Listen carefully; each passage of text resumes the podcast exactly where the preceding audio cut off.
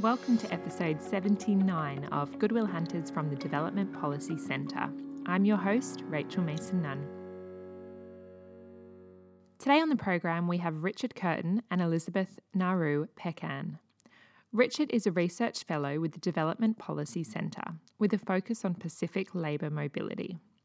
Liz is the founder and co owner of the multi award winning resort The Havannah in Vanuatu.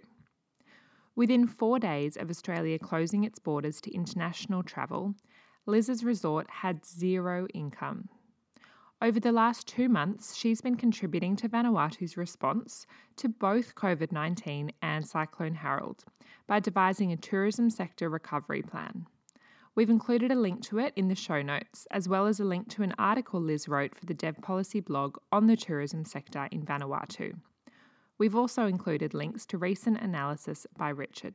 In this episode, Richard and I discuss the Trans Pacific travel bubble, including whether the benefits outweigh the risks for Pacific Island countries. We discuss whether the Pacific is too dependent on tourism, along with how best to approach labour migration during the COVID 19 recovery period. Liz and I discuss what the reality has been for tourism sector workers in Vanuatu and whether any support is being provided to workers who have had their contracts terminated. This episode analyses the road ahead for tourism and labour mobility in the Pacific and whether a travel bubble is the best way forward. Enjoy the episode. First up, Richard Curtain. Richard, thanks for speaking with me. In recent weeks, the Australian and New Zealand governments have been considering a trans Tasman COVID safe travel zone in order to assist in the economic recovery of the two countries. Both Australia and New Zealand have also said that they're open to Pacific participation, but at a later stage. You obviously support the idea. Why do you think the travel bubble should be expanded to include the Pacific? My main reason is the fact that um, the economies of Fiji, Samoa, and Vanuatu are heavily dependent on tourism. Uh, looking at recent figures for 2018, over half of Fiji's total export revenue comes from tourism. Vanuatu is even more dependent on tourism at 70% of its export revenues for the same year. And Samoa's revenue is 58% from tourism for export revenue in 2018. So taking that away from those countries leaves a huge gap in their economy. Is it not too early to be thinking about opening our borders to other countries, let alone to Pacific Island countries, when we're barely opening our states to one another in Australia?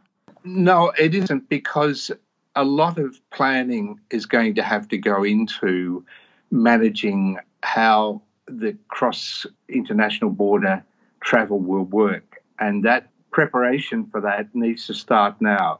My interest in the issue stems from the work I've done on the managed migration pathway involving seasonal workers coming into Australia and New Zealand. And I know that it requires some considerable effort to make sure that both the sending and receiving countries have systems in place that can ensure that workers are properly looked after. So, the same focus on detail about suitable systems in place is needed for a tourist pathway to work. Isn't the situation we're dealing with right now quite different to labour migration pathways in that it's not just about those pathways, but it's about ensuring that a deadly virus doesn't spread throughout the region? it is different, and that's why uh, extra planning is needed. In particular, uh, a lot of testing and tracing will be needed at both ends of the pathway. And I think uh, there are real signs that countries in the Pacific, particularly Fiji, are not only keen for the pathway, but they've also put in place a tracing app, which I noticed on AM this morning was uh, a lead story. Beginnings of what's needed are already happening. It's just that there are a number of other things that have to follow through, such as systems that can trace people once that information about people who identified through the app as having uh, been positive, follow up uh, contact system is needed to ensure that uh, those people can be, uh, other, as people have come into contact with them, can be tracked down. It was revealed yesterday that our tracing app in Australia isn't working as planned because the data can't be accessed in the way that it needs to be. If even we can't make an app to trace COVID 19, how could we expect Fiji or another Pacific Island country? Yeah, look, all, all these are teething problems, and there's plenty of time to sort them out. You know, we're talking about uh, not doing anything about a Pacific uh, tourism pathway until there is a pathway between Australia and New Zealand. And of course, for that to be set up, both uh, tracing apps will have to be working well. Yeah, look, as we all know with software, there are always updates to refine them. Okay, Pacific Island countries were very quick to close their borders in response to COVID 19 and have taken a health first approach. What makes you think that Pacific Island countries want to participate in the travel bubble?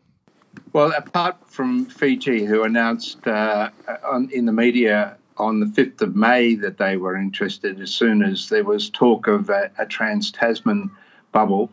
But Vanuatu's uh, finance minister uh, in early May also came out and said uh, Vanuatu wanted to be part of the system. Countries like Samoa and Tonga are much more reluctant because Samoa had a very bad experience with their measles outbreak. Uh, they their vaccination levels had dropped for measles, and uh, some over 50 people, uh, particularly children, died. So their health system wasn't coping very well, and I think probably Tonga would be picking up on what happened to uh, Samoa, and they'd be reluctant. So it requires investment in the health systems of the receiving countries, and I think that that's an important uh, wake up call for Australia to, to direct aid to ensure that the receiving countries' health systems are able to deal with any uh, possible outbreaks that might occur. I mean, a reasonable amount of aid investment has already gone into health systems in the Pacific over recent decades. And yet, the health systems in the Pacific remain very poor across the board. I think it's quite worrying that uh, Australian and New Zealand tourists could risk bringing COVID 19 to Pacific Island countries that don't have it now. How do you effectively manage those health risks? Well, basically, it wouldn't be an open ended influx. Uh, people coming as tourists would continue to operate or continue to live within a bubble.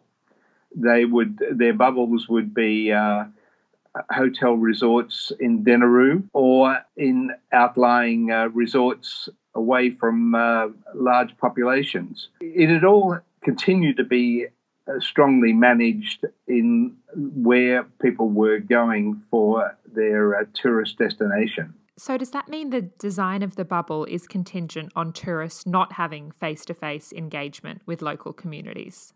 No, I, I don't think that is necessary at all. Staff would, of course, have to be part of a an arrangement where they had a tracking uh, app, or if they didn't, they were providing information about where they were connecting to. But I think more generally, when people are traveling, the communities they go into are largely taken for granted or they're seen as largely passive.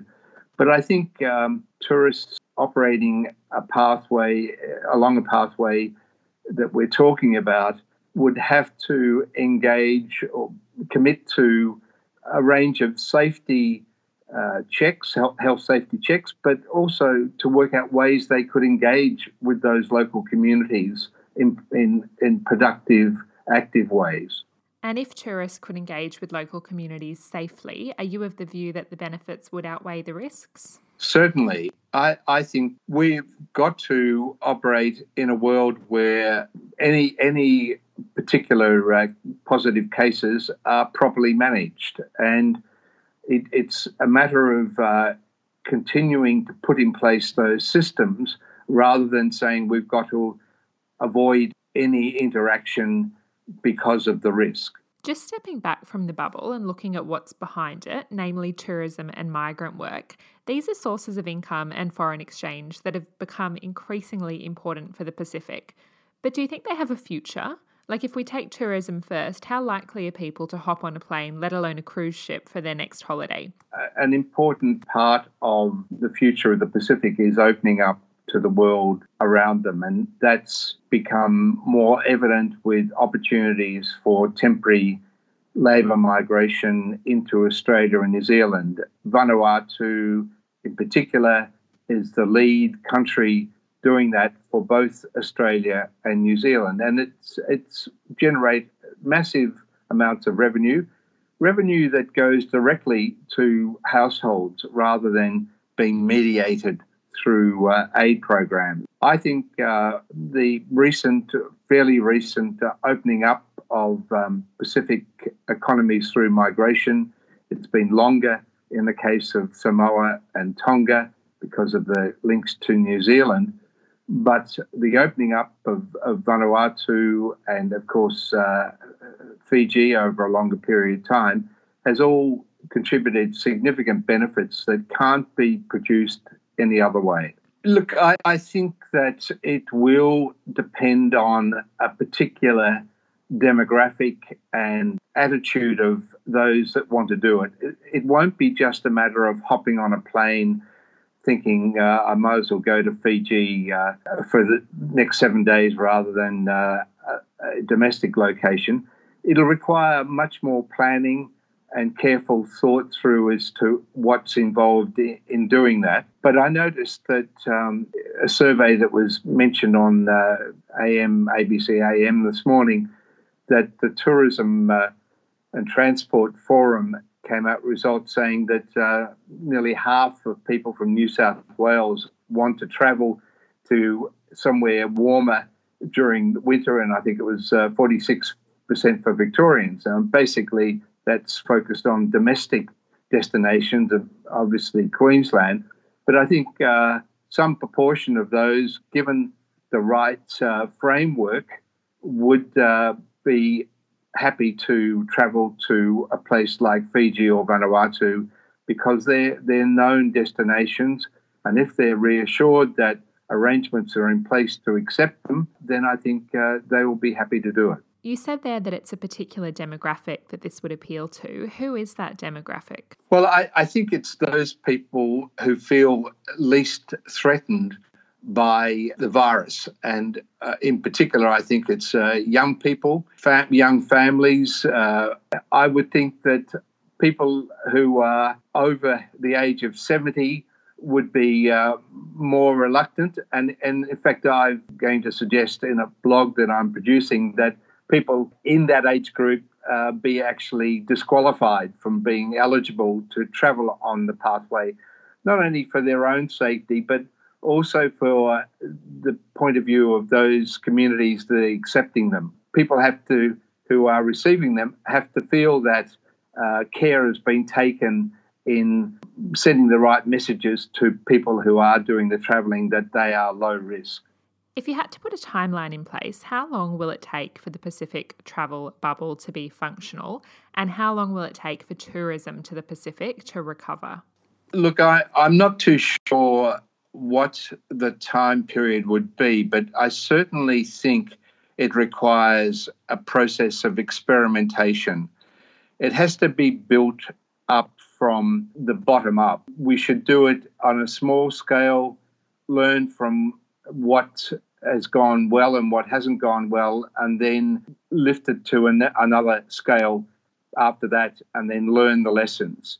If we have learnt anything from uh, the debates in development about doing development differently, it's the importance to start with local commitment to making change and doing it from the bottom up with on a trial and error basis. Work out what is going to work and and learn from what hasn't worked. When we say we're going to go from the bottom up, though, in Pacific Island communities, m- my concern is that the tourism sector is occupied by people who often have very precarious livelihoods and, and may not be aware of the full ramifications of what they're agreeing to. Is there a risk that governments in the Pacific will say yes to this for economic reasons, but the real people that experience the the brunt of the risk are locals who, who haven't participated in the decision making? No, I, I think that, that that is the, the real challenge. If you're going to introduce a managed pathway, all those involved have to be aware of uh,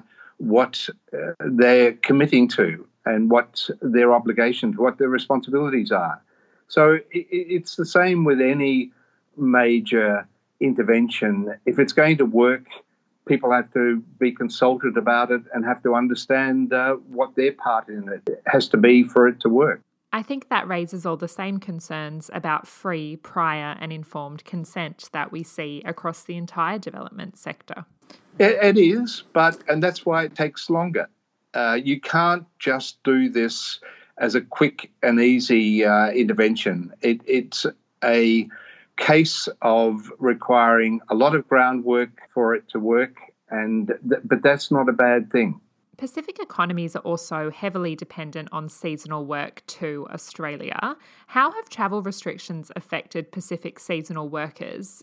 And how have they affected Australia's farmers? Yeah, a, a, a good question. I've just finished a quick sort, uh, uh, rounding up, uh, asking uh, approved employers for feedback on how their workers are going basically there are two groups seasonal workers that are continuing with the same employers because they're earning good money uh, happy and they're in a stable situation. But there's another group of workers those who've had to move often interstate to be able to uh, take up other work.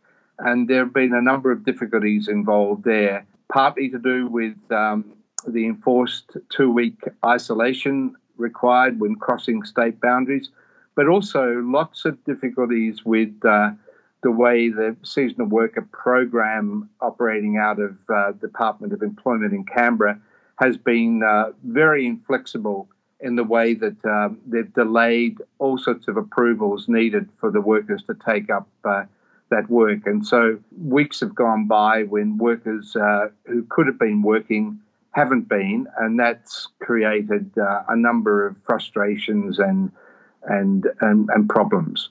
So, the Department of Employment, who you're talking about, are responsible for running the seasonal worker program. Are you saying that the response from them has been lacking? Yes, definitely. Very strong feedback from many approved employers who responded to me said the department uh, had not shown any consideration to the situation they were in. To close, then, speaking generally, Australia is a country of migrants. But do you think the era of migration is over? Do you think a strategy of reliance on remittances still makes sense for Pacific Island countries? No, I definitely don't think the era of migration is over. Uh, migration for work has been at the core of the expansion of Australia's and New Zealand's economy and society for a long time. It's all it's built into our DNA, I think you could say for the Pacific, uh, temporary and long term migration for work has become a key source of income for the economies of most Pacific countries, except for Papua New Guinea and, and Solomon Islands. So I think uh, there'll be, as we're seeing, strong uh, pressures from both sides to set up arrangements that'll enable uh, work to recommence. For example, the issue of uh, our food supply when winter harvest uh, comes in, the pressure of winter harvest comes into effect in July, will create a problem of where workers are going to come from. They're not going to come from backpackers from overseas because that's too unmanaged. But one clear managed pathway is uh, to call on seasonal workers from the Pacific and Timor Leste. And I think that that call will increase when when people become aware that uh, they're basically their food, their supply of food and um, and fruit will be uh, affected if the workers aren't available to uh, carry out the harvest. Okay, what should we watch out for in the next few months as the Trans Pacific travel bubble evolves?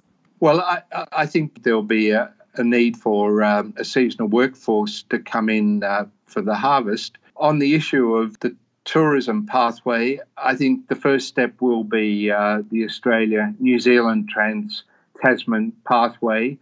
And once uh, basic issues are ironed out through that, there'll be a need to work out what specific issues will have to be addressed. But as I said, the planning should need started now to do that. And I'll be writing a blog suggesting what issues need to be addressed to do that here and now. That was Richard Curtain. Next, I speak to Liz Pechan from the Havannah Resort in Vanuatu. Liz, thanks for speaking with me. We understand that within four days of Australia closing its borders, your resort, the Havannah, had zero income. Were you prepared for the economic impact of COVID 19? No amount of foresight allowed us to factor in the impacts of the global pandemic. I mean, in hindsight, you know, I wasn't expecting the decimation to our industry. So, in the first few days, it, that was in March, um, you know, some of the feelings that I, I had to deal with were, you know, I was just completely stunned. It took me a bit of time to, to deal with what was really going on in the entire world, particularly with aviation. Spending a few days sort of stunned like that, I, I then, you know, I had to snap out of it. I had to jolt out of that sort of state and realize, well, look, you know, we've got staff they're they're sort of you know they're our Havannah family, and they've got livelihoods. I've got to you know jump into action because they're looking at me as to what we're going to do going down you know going forward down this track. So right away dropped into some uh, different scenarios and plans, mainly based around financial capability at that exact point in time. First on the list for me was you know my staff. And I initially was thinking that um, this pandemic would maybe be around for like a three month time frame. So a lot of my scenario planning was based around three months. But then back in March, things were changing so rapidly, almost daily in country and globally, that I had to continually readjust um, our scenarios. And I've had to adjust them many times. And, and here, here we are in May talking about a possible return to tourism in 2021 when I initially thought it was three months. And thinking of of like um, how my income will return as it was pre-COVID, that's possibly five years away. So a lot, of, a lot of feelings that I've had to deal with, in particular March and April, my feelings have changed a bit more since then. From being absolutely stunned to going into general survival mode, which I still am in, and I've had to be pragmatic under the state of emergency conditions that we are in right at this very minute. You have said there that you don't expect tourism to recover until 2021. But of course, if Vanuatu was included in a trans Pacific travel bubble, then tourism could recover sooner. What is the position of the Vanuatu government on the travel bubble? So I can't speak on behalf of the of the government, um, but what I can say is that we um, in my industry and personally we're doing i'm doing everything and we're doing everything in, to collaborate with our government and also our local national and regional tourism actors to pre-position the sector as oceania emerges from covid-19 impacts. But it's not it's not just a tourism travel bubble. It's it's about economic resilience. So there is talk about baby steps leading up to i guess the travel bubble and um, and and about corridors around uh, humanitarian, you know, repatriation, um, labour mobility corridors, which are really important um, between governments. And some talk some talk about the labour mobility corridor. Other corridors that are required, such as agricultural and maritime trade value chains. So the core of all of this around the travel bubble or, or corridors is, is all to do with sustainable livelihoods. If people have income, and they have well-being and understanding, then we have greater opportunity for our economic recovery through the travel bubble, through these corridors. And the sequence in which they come is what's going to be guided and by our governments. What is the Vanuatu government doing about it? We've got a fairly new government that has come um, on board. And so uh, I think it's taking some time for our new government to position and adjust themselves to the, these crises that are going on, particularly in Vanuatu. I mean, we've had more than just the COVID crisis. You did say there that opening humanitarian corridors may be a priority before tourism, and of course, Vanuatu has been hit by Cyclone Harold as well in the last few months. How has Cyclone Harold affected tourism in Vanuatu and compounded with COVID 19? Firstly, I'd like to share my condolence to my fellow Pacific Islanders that have been impacted by Cyclone Harold because I do know what they're going through. And as we navigate the impacts of COVID, um, knowledge sharing and common challenges and understanding are integral to getting through this crisis. Vanuatu, we've had TC Harold, but at the same time, we've also had a volcanic ashfall in one of our southern islands, as well as COVID. We've had these three things hit us. And what resources we have in country have been distributed to cyclone affected areas and to the ashfall. So this is testing our economic resilience and it's stretching our cultural cohesion. It's, it's testing and stretching our economic and social relationships, even on personal levels. So connectivity with my staff, with my community, it's been integral. And this is a very sort of Pacific thing, I guess. Um, being in humid Pacific countries, I, I see COVID as being like a boil. It's drawn that core malaise to the surface and it's confronted us with shortcomings in basic investments for a safe and prosperous nation. When we think about some of those underlying problems that have been brought to the surface, one that's being discussed is whether Vanuatu and other Pacific Island countries are too dependent on tourism. When we consider that 70% of tourism jobs in Vanuatu have been lost in the last six weeks, where do you stand on that question? Just to give a bit of history to lay the foundation for our country's journey. So, um, 1980, we were independent, and Vanuatu um, had to develop its economic options for the country. Um, its focus was back then in the 80s was on the productive sector, and Vanuatu's government back then made a, a choice to have the productive sector and also um, a tax haven status for Vanuatu. So Vanuatu has made choices that has worked for its people. The productive sector has always been there, and it will always be there. But Vanuatu made a decision I think around um, early 80s, mid 80s, to go into tourism. And what tourism has done is it, it's created jobs, and those jobs provide livelihood. And that also feeds back into the productive sector. You know, people can buy boats to go fishing. They can buy yam spades to work in the in the land. But there are some um, success stories with tourism.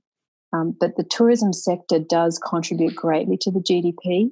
And when you look at the number of like in, in employment terms, it employs a lot of people.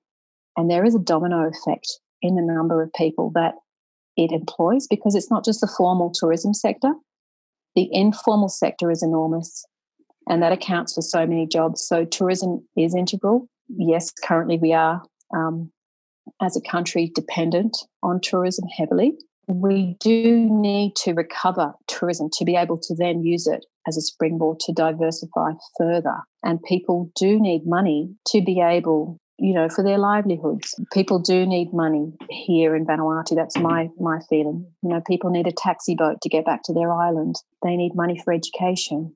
They need money for medicine. We look at the productive sector and we look at tourism at the moment, we've got this massive pool of skilled people in hospitality, tourism, and aviation. We can't just say to somebody on a front desk, all right, you've got to go back into the productive sector. We, you know, right at this very minute, um, they might not have land to return to to cultivate that. And so, yes, we are reliant on tourism right now, and we do need to diversify, but we need to kickstart tourism first with the skilled people that we have because they are not, you know, they might not be have the skills to diversify straight away. And so once we kickstart tourism, maybe then only after we've started can we talk about diversifying. Right. But of the 70% of tourism jobs that have been lost in the last six weeks, what has happened to those people since their employment was terminated? Were they able to return to the productive sector or are they effectively unemployed now? So 50% of my staff, I had to be fairly selective with the staff that I laid off. And because um, the position of where my um, business is, it's sort of, I've got four villages that surround the, the, um, the resort. So the main, um, my main employment comes from these surrounding four villages. A lot of them are family. So I've tried to keep maybe a mother and then lay off the son. And with with Melanesian culture, it's very much about community, extended families. It's not just based on immediate families. So I think people pull together, even with resources, whether it's finances um, as well, so that if there is one working person in a household, they're contributing financially. So that's, I mean, some these decisions were really hard to make, Rachel. And as a as a person on the ground, looking people in the eyes, it, it's I can tell you, it's really tough. And it's not, you know, I may be having to make these decisions going forward in the future. And um, they're really hard ones to make, knowing that everybody is hurting. Um, but coming back to your question of, um, you know, borders closing, uh, the lockdown of um, the state of emergency, how that affected us straight away. Basically, within the very first few days of that um, borders closing, with all the scenarios that I started putting out there, I, I, I made that decision to lay off 50% of our staff. But it's, all, it's also important to note that the tourism sector it engages a lot of informal livelihoods in terms of the organic produce, the cultural artisans, and the Indigenous village eco tours. So my community suppliers were immediately and adversely affected as well. And because they they all live sort of um, around the area, it's been critical to keep the conversation there for understanding. And I have to say that through excellent, clear, good communication, the understanding of this situation is mutual. There hasn't been any sort of lashback. And that's been key to, especially for me, because, um, you know, the emotions that I go through for doing this, they're not they're not made because I want to have made them. They're out of my control. And it's important that my remaining staff and the staff that I've had to let go, you know, I've dealt with them and communicated them with, with them really carefully and, and in detail and sometimes almost personally, one on one, because I'm explaining to them that I'm in survival mode to keep a business alive so that I can offer them re employment in the future the Vanuatu people, Vanuatu is very much about its people. And, and yes, we are a resilient people, but they're really, you know, this is really testing us. Um, it's testing our cultural cohesion and it is really hard. And I do hope that, you know, borders can open and that we can do this safely. Our, our whole country wants to protect us first and foremost from COVID. And it will be interesting um, to see what our government do around the criteria and protocols that will go in place to continue, um, you know, the excellent work that they've done in making sure that it hasn't reached our shores. Now, in terms of recovery, is the stimulus package announced by the Vanuatu government providing any support to tourism workers whose contracts had been terminated? there's people that have gone away with leave without pay or have been told to go home and wait wait for the economic stimulus package. The government around everything around this economic stimulus package is to do with businesses and their the Vanuatu government want to see, you know, the formal sector, how they have there are things in place with this government stimulus package. And they've the government have made it fairly clear. You've either terminated someone or you've kept them on a temporary casual basis or they're on leave without pay. They're on part-time. Part-time or full-time. The economic stimulus package has three sort of criteria whether the staff member has been terminated whether they are remain in full-time employment or part-time. Currently there is no support for that and it would be great if our tourism sector could ask our government to possibly provide an unemployment benefit to those that have been terminated until such time that maybe the tourism can restart. You have put forward a tourism sector recovery plan. Can you tell me about that? For my own business, we've developed a few recovery plans, but they are contingent on a government coordinated national response and recovery plan which is being developed with the full range of stakeholders, for example, the Department of Tourism, Foreign Affairs, um, Department of Internal Affairs, Department of uh, Ministry of Finance, the Vanuatu Tourism Office. Um, the key elements for success is that it captures all components required to be COVID safe and COVID ready. It's important that regional and international and bilateral organisations are part of these conversations. I can't speak on behalf of, of the Vanuatu government, there has to be a future of tourism in Vanuatu if we're to hold true to our values of maintaining our cultural and environmental heritage. And even though our economic resilience is being tested, we need the partnerships to be on the same platform to reinforce the bubble of trust. And exploring this travel bubble, I guess it's like a honeymoon period, respecting individual nations and their protocols. It is my belief that we should all be at that table um, to discuss and not just for a chosen few. Um, the health of our economy, like our main tourist markets, it's critical. And the Pacific voice should be heard. And joining the Trans Pacific bubble will be months away, and our government will have to develop policy criteria for COVID international border control in order to support Vanuatu's economic recovery. There'll be many baby steps leading up to this travel bubble inclusion. You know, hopefully the technical and, and industry advice regarding the prior, prioritized inclusion of Vanuatu in this Trans-Pacific travel bubble is what's needed to develop the policy criteria for, for having a COVID international border control to support that. So I, I really think and believe Vanuatu and the Pacific, not just a chosen few countries, should be at that table discussing its inclusion. It should be prioritised. Thanks, Liz, for your time. We wish you and the Havannah the very best in the coming months.